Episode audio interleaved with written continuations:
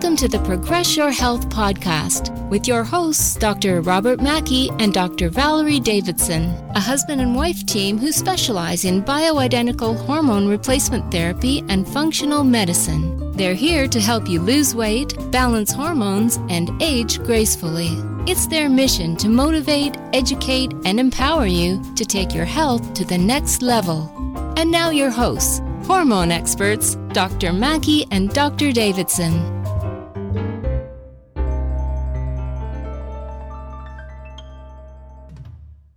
Hi, everyone. This is Doctor Valerie Davidson, and thank you for joining us for another episode of the Progress Your Health Podcast.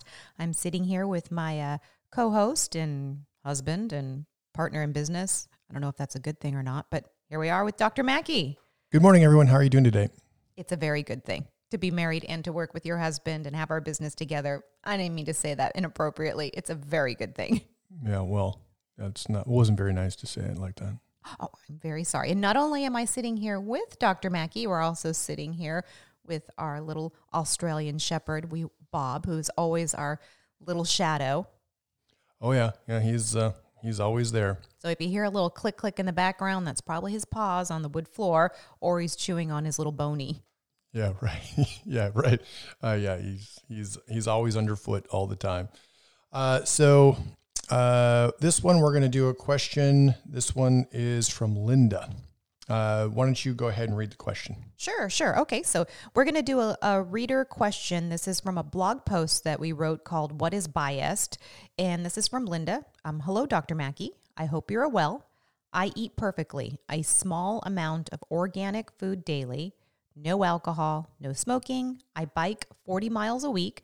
I'm a fifty-one-year-old postmenopausal woman at five foot eight, and I'm now twenty-five pounds overweight at one hundred fifty-four pounds.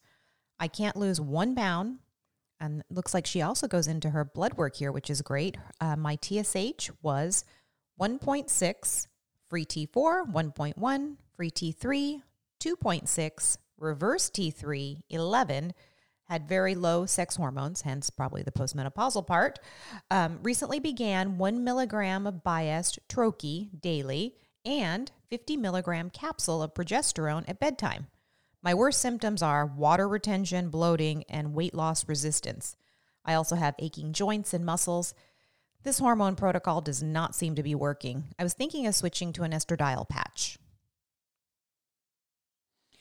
Uh, well, uh, I think there's a uh, there's a lot of things going on there.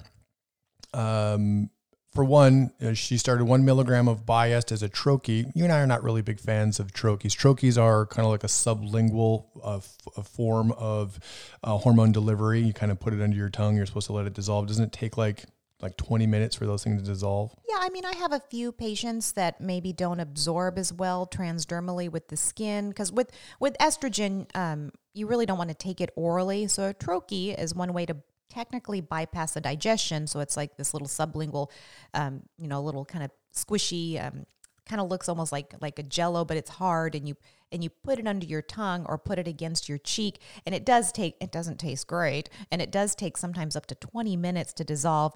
People get a little bit hurried and rushed, and they want to drink their coffee or eat their breakfast, and they end up chewing it up and swallowing or just swallowing it. So then it ends up being more of a digestive way of getting the estrogen rather than a sublingual way. So there's a few little issues with that. Um, but, you know, for the most part, some some people really do like their troches.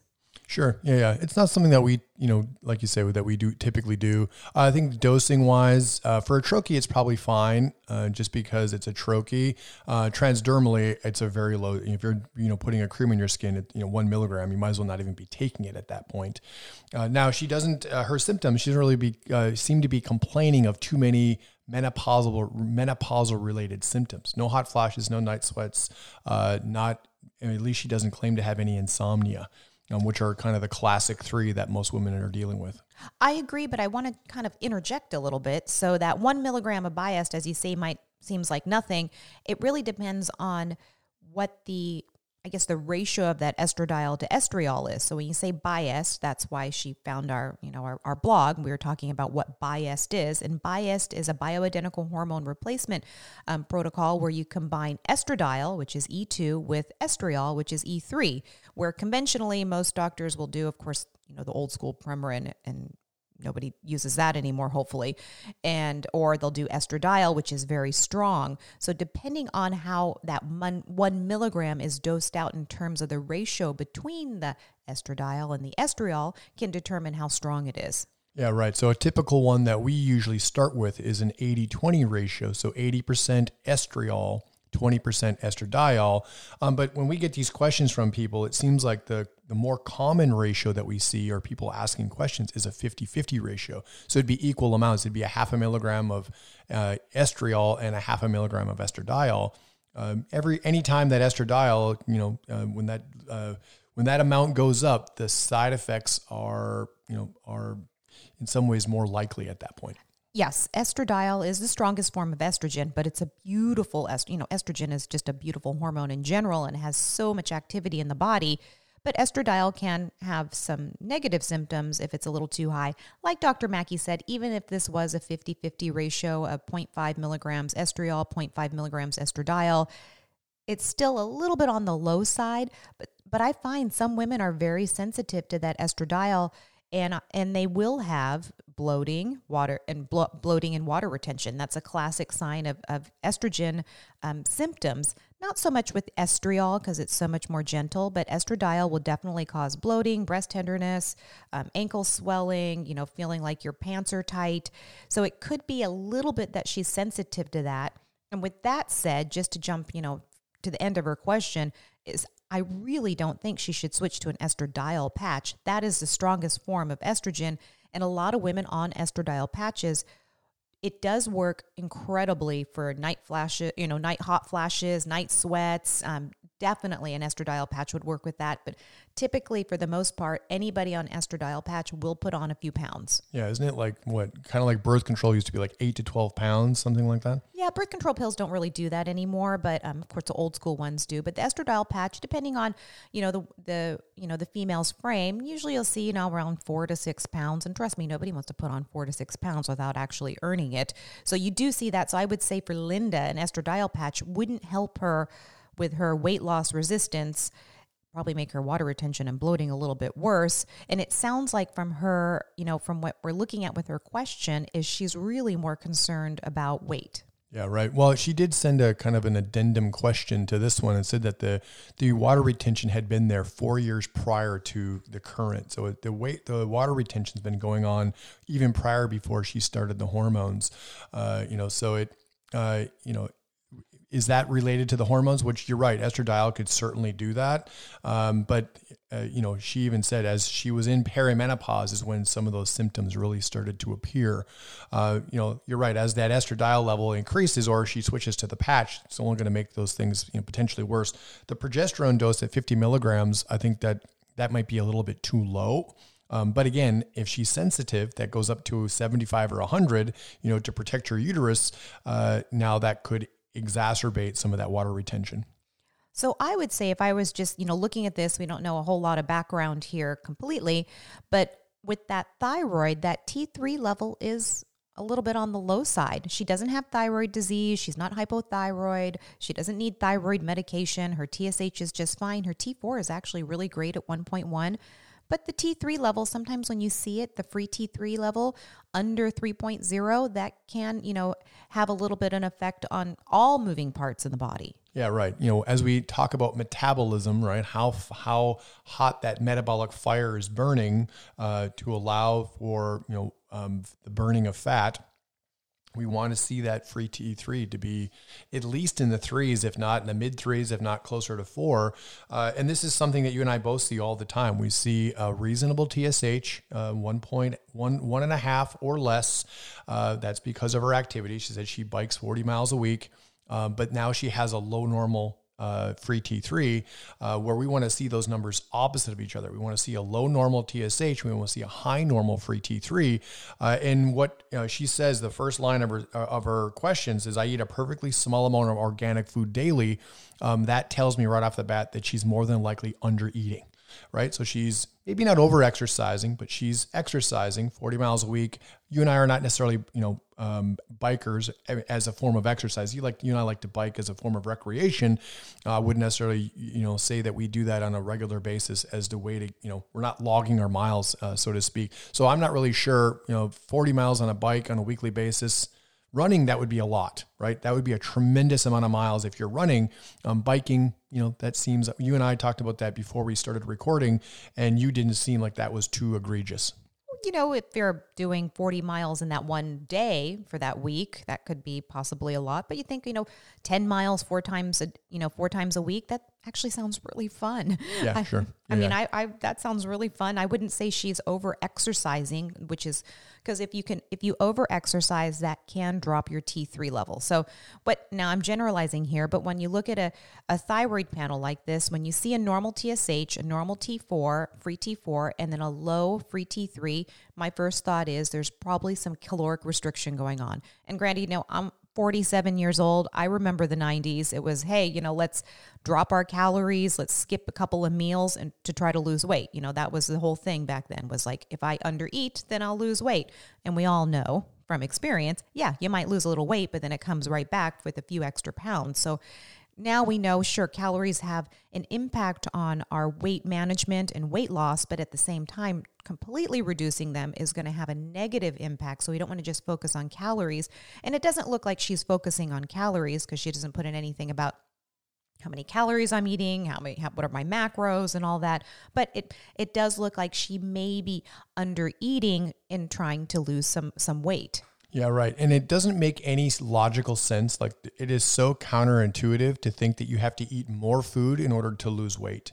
Um, but you and I run into this all the time. I have these conversations with patients on a regular basis, and they are all exercising. They have no problem doing the exercise piece. They all exercise diligently and consistently, um, but they all, and I'm generalizing here, but you know, um, collectively, there is a, a trend to undereat on a chronic basis. Uh, and our K C C P, the Keto Carb Cycling Program, Uh, we put that together specifically to guard against the chronic undereating. So going on a diet for weeks and weeks and months and months on end at a very specific amount of calories. She says a perfectly small amount of food. That means she's probably, you know, either measuring it, weighing it out. Uh, you know, she eats the same thing on a regular basis, which is fine. Um, but when people tend to eat healthy, uh, so to speak, so fruits and vegetables, protein, sources of protein, uh, that is very difficult to get to what your ideal, even your maintenance level of calories is on a daily basis. It's very challenging to do that. Uh, now with this new popularity of intermittent fasting, which is reducing the frequency of your meals, uh, now the likelihood for you getting to that right amount of calories, enough calories to be able to fuel your activity and to fuel the weight loss process, uh, it's almost, it's that much more difficult to be able to get to that point. And I'm sure Linda doesn't exactly want to hear this, and it does sound scary. Trust me, I'm a female too. When someone tells you, hey, you've got to increase your calories, you've got to eat more food, you think, what? That, like you said, it sounds counterintuitive, but a lot of times when you're, and, and I have women patients that'll say, I eat one thousand two hundred fifty calories every day, you know, every single day. And that technically is a very, not a lot of calories. That's very, very low. But when you're eating the same amount of calories every single day, of course your body is going to get adapted or habituated to it. So actually we, that's why we like to cycle a lot of those calories or cycle the macros so that the body doesn't get, get adapted or habituated to a static, you know, amount of food every day. Yeah, right. The body is not designed for a static amount of food. And when it's a really low amount of food, less than fifteen hundred, uh, you know, the magic number is twelve hundred calories. Every woman thinks if they eat twelve hundred calories, they're going to lose a pound, one to two pounds a week. Uh, now that math makes some sense. Uh, it really does, but not in a, a menopausal woman's body. It just not makes sense in a menopausal woman's body because Because the hormones are all different than the when they were when you were twenty-five. Uh, it just doesn't work anymore. So the strategy of how to get to that po- uh, how to get to that point. Now uh, we can, you know, we'll be very, you know, gentle here. But she's five foot eight, one hundred fifty-four pounds. She says that she's twenty-five pounds overweight. Okay, so in her mind, you know, whatever the math is there, that put her at Uh, somewhere between one twenty-five and one thirty as her ideal. Uh, so I took her biometric data, took her height, her weight, her age, her activity level, and I put it into a, a calorie, uh, calorie calculator.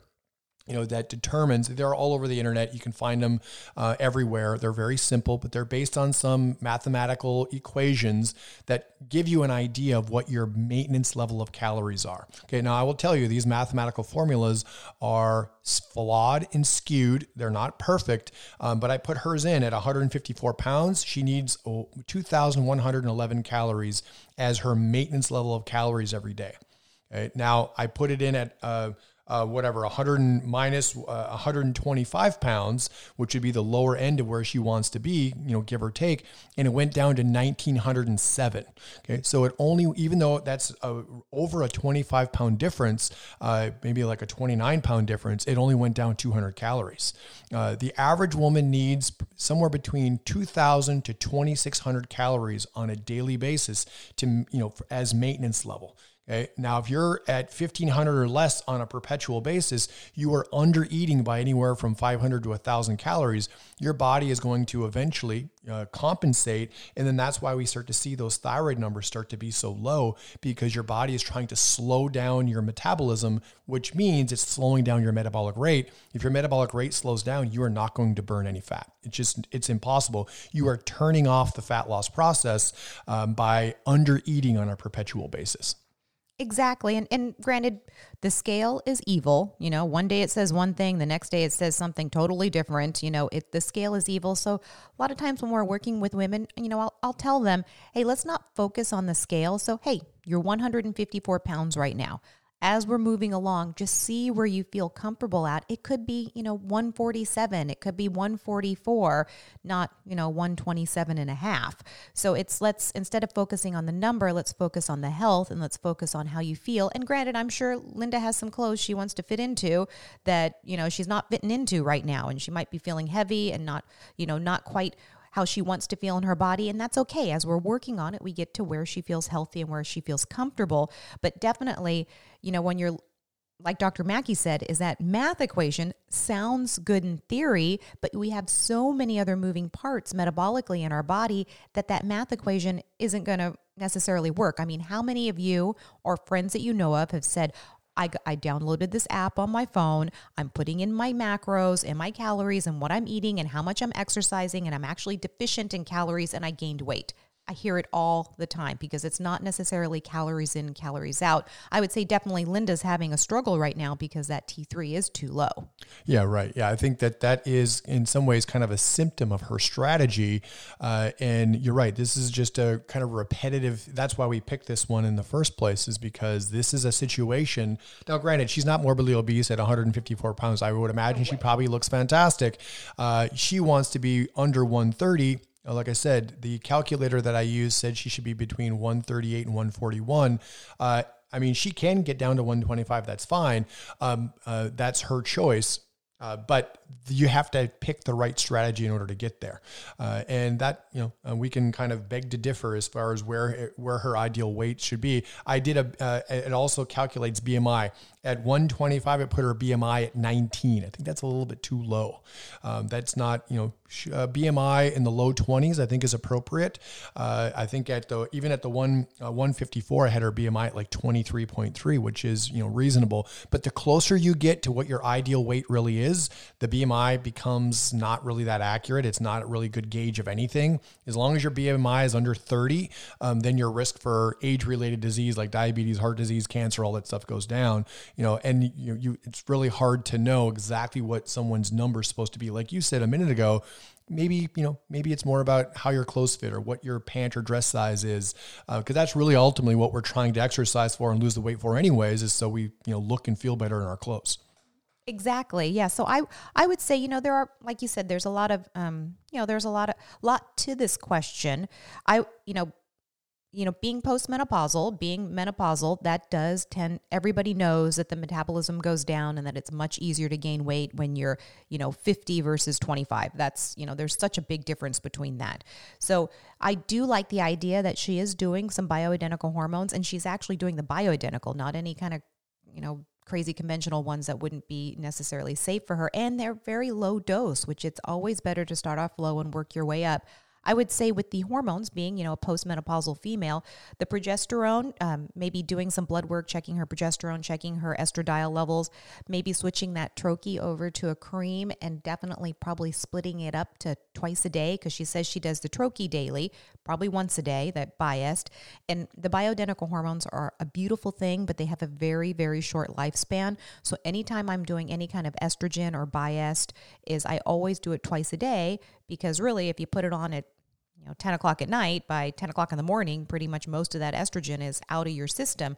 But if you do it twice a day, you can keep that that a little bit level. One thing we had talked about with Linda earlier before, you know, um, you know, kind of looking at this question a bit, is she might be a nice candidate for the rhythmic dosing, which we had talked about in a previous episode. Yeah, right. Because her goal is uh, weight loss. She's fairly, she's fifty-one, so she's fairly close to her menstrual history. It hasn't been, you know, it hasn't been ten years. Uh, and for what she's trying to accomplish, obviously uh, she lives a very healthy, good lifestyle. Um, that's where the rhythmic dosing can be, um, you know, kind of, you know, a, ve- a very good advantage, because it raises up those hormone levels. Uh, and think of estrogen as, when it's in balance, estrogen is a very slimming hormone. Uh, that's why when you're twenty-five, you weigh less than you do when you're fifty-five, you know, because you have a lot of estrogen when you're twenty-five. Uh, and if we can raise those levels, you know, physiologically or to physiologic levels, um, one, it's going to help buffer the stress of the exercise. I'm not saying that her exercise is stressful, but exercise is a stressor on the body. If you couple that with a low-calorie diet, now you're magnifying the stress of the exercise. Uh, now the you know now the female hormones can kind of buffer some of that. So now it's just not a cortisol you know a cortisol party all the time. Yeah, like we have talked about in other podcasts, the rhythmic dosing is essentially cycling the estrogen and the progesterone to physiological levels of that of like a twenty-eight-year-old female. That's a lot different than doing a static dose of here she is, you with this biest at one point, you know, one point zero milligrams. Maybe she goes up or she splits it up or changes up the ratio. Doing a static dose and having a little higher levels of estradiol can cause puffiness and some weight gain. That's why an estradiol patch, which you put on twice a week, tends to be technically in some ways a static dose. That's why women tend to gain weight on that. But when you're cycling the estrogen and the progesterone, you don't necessarily have that same effect. Yeah, right. And now her symptoms, water retention, bloating, weight loss resistance, uh, certainly the water retention, the bloating, they could get worse from Uh, you know, from what she's doing or changing those dose, uh, and even from the rhythmic dosing. Um, however, cortisol, you know, cortisol as a as a stress hormone could cause those exact symptoms, anyways. So in some ways, I think hers, because her hormone dose, she just started it. She hasn't been on them very long. The doses are relatively pretty low. She's been having the the water retention, the bloating for quite a while, about four years, she says. Uh, where that, you know, in some ways, to me, that seems like it's more of a symptom of cortisol dysfunction as opposed to Um, it being related to her hormonal decline. Which could also in part be why her free T three is low. I think it's probably a little bit low because of, you know, caloric restriction or a little bit of under-eating, but also high levels of just, you know, mental stress, whether it's life, family, job, you know, whatnot. Mental stress can also raise up levels of cortisol, which will then lower your free T three levels. So like you said, addressing her cortisol will also help address that free T three, raising up, you know, changing up her dietary will probably also help address those metabolic hormones as well. Yeah, right. So this one's complicated, right? This is what uh, a lot of people that come to see us and a lot of questions we get is about this weight loss component. And believe me, you and I don't really have all the answers, right? Because everyone is different. Everyone, uh, you know, there's theories, there's philosophies, there's strategies, there's dietary approaches, this, that. Uh, everyone has uh, an opinion about some of those things, um, but you have to kind of tweak and tailor them to work, you know, to what's going to work for the individual. Uh, we're all a little bit, we're all the same in some respects, but we're also vastly different. We have, you know, very different lives and uh, sleep and stress and hormones and all those things. And the food we're eating, the food we're not eating, all those things factor into what our weight, uh, our weight management is going to be. And that, you know, that is really, you know, that is a really tough thing to do. Um, but the things that jumped out to me, I think we kind of discussed, uh, it is a big deal going from one milligram of bias to rhythmic dosing. I, I will be honest. That is a, that is a big adjustment. Um, but the ones that seem to thrive well on the rhythmic dosing, their bodies re- adapt to it well, uh, and it makes things like, you know, losing some weight and, you know, feeling more like yourself again. It makes some of those things a little bit more more possible and more accomplishable.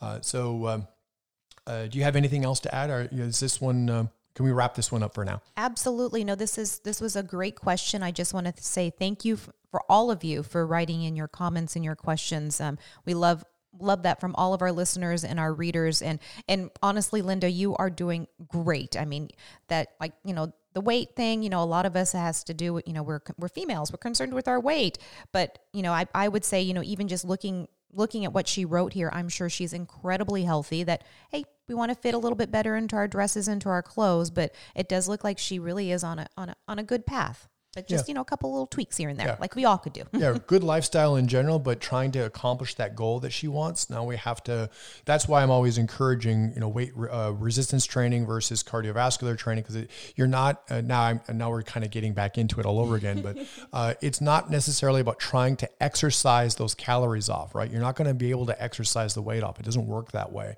Uh, and the more you try to exercise that weight off, the the more difficult it becomes. Like she said, she's been at this, you know, for four years. Uh, so uh, until next time, I'm Doctor Mackey. And I'm Doctor Davidson. Take care. Bye-bye. Thank you for listening to the Progress Your Health podcast. If you like what you've heard on this podcast, please give us a positive review on iTunes. This allows us to spread our message, grow our audience, and help more people around the world. For more information, visit our website at progress your health dot com.